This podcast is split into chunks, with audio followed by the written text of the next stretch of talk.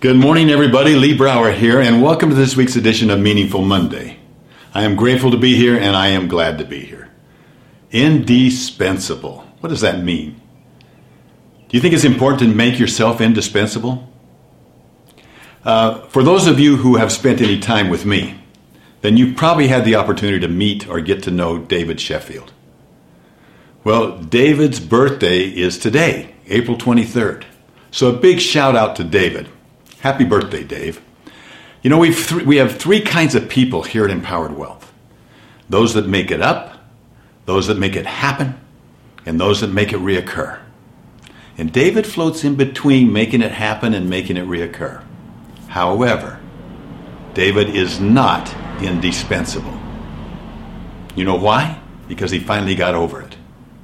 For a long time, David worked hard at being indispensable. But that, he thought that would be his security blanket. He thought that if he could make himself indispensable, if he could have knowledge of how to do things, if the computers break down, that was his security because we'd have to call him.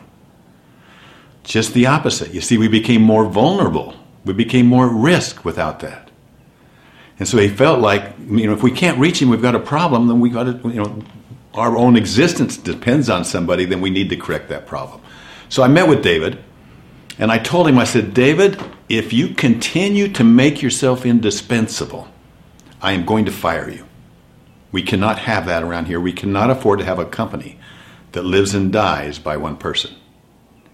You know, W. Edwards Deming, the widely acclaimed pioneer of quality control, frequently said, focus on systems. In fact, what he did say was 94% of all failure is a result of the system so we had a bad system in place if we're, if we're dependent upon one person. How can you grow? Because once you put your arms around something, once David put his arms around something to try to protect it or to protect him, this is my knowledge, this is my job security.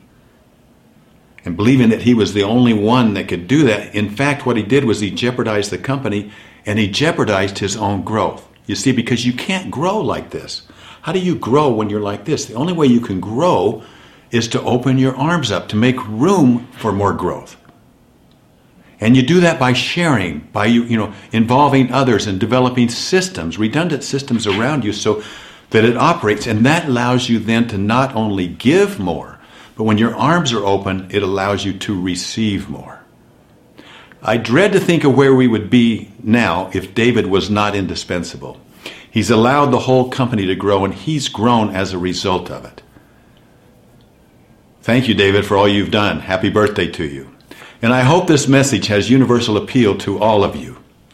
If you put your arms around your growth, then your growth is going to end. But if you open up your arms, then not only can you grow, but you can receive as well.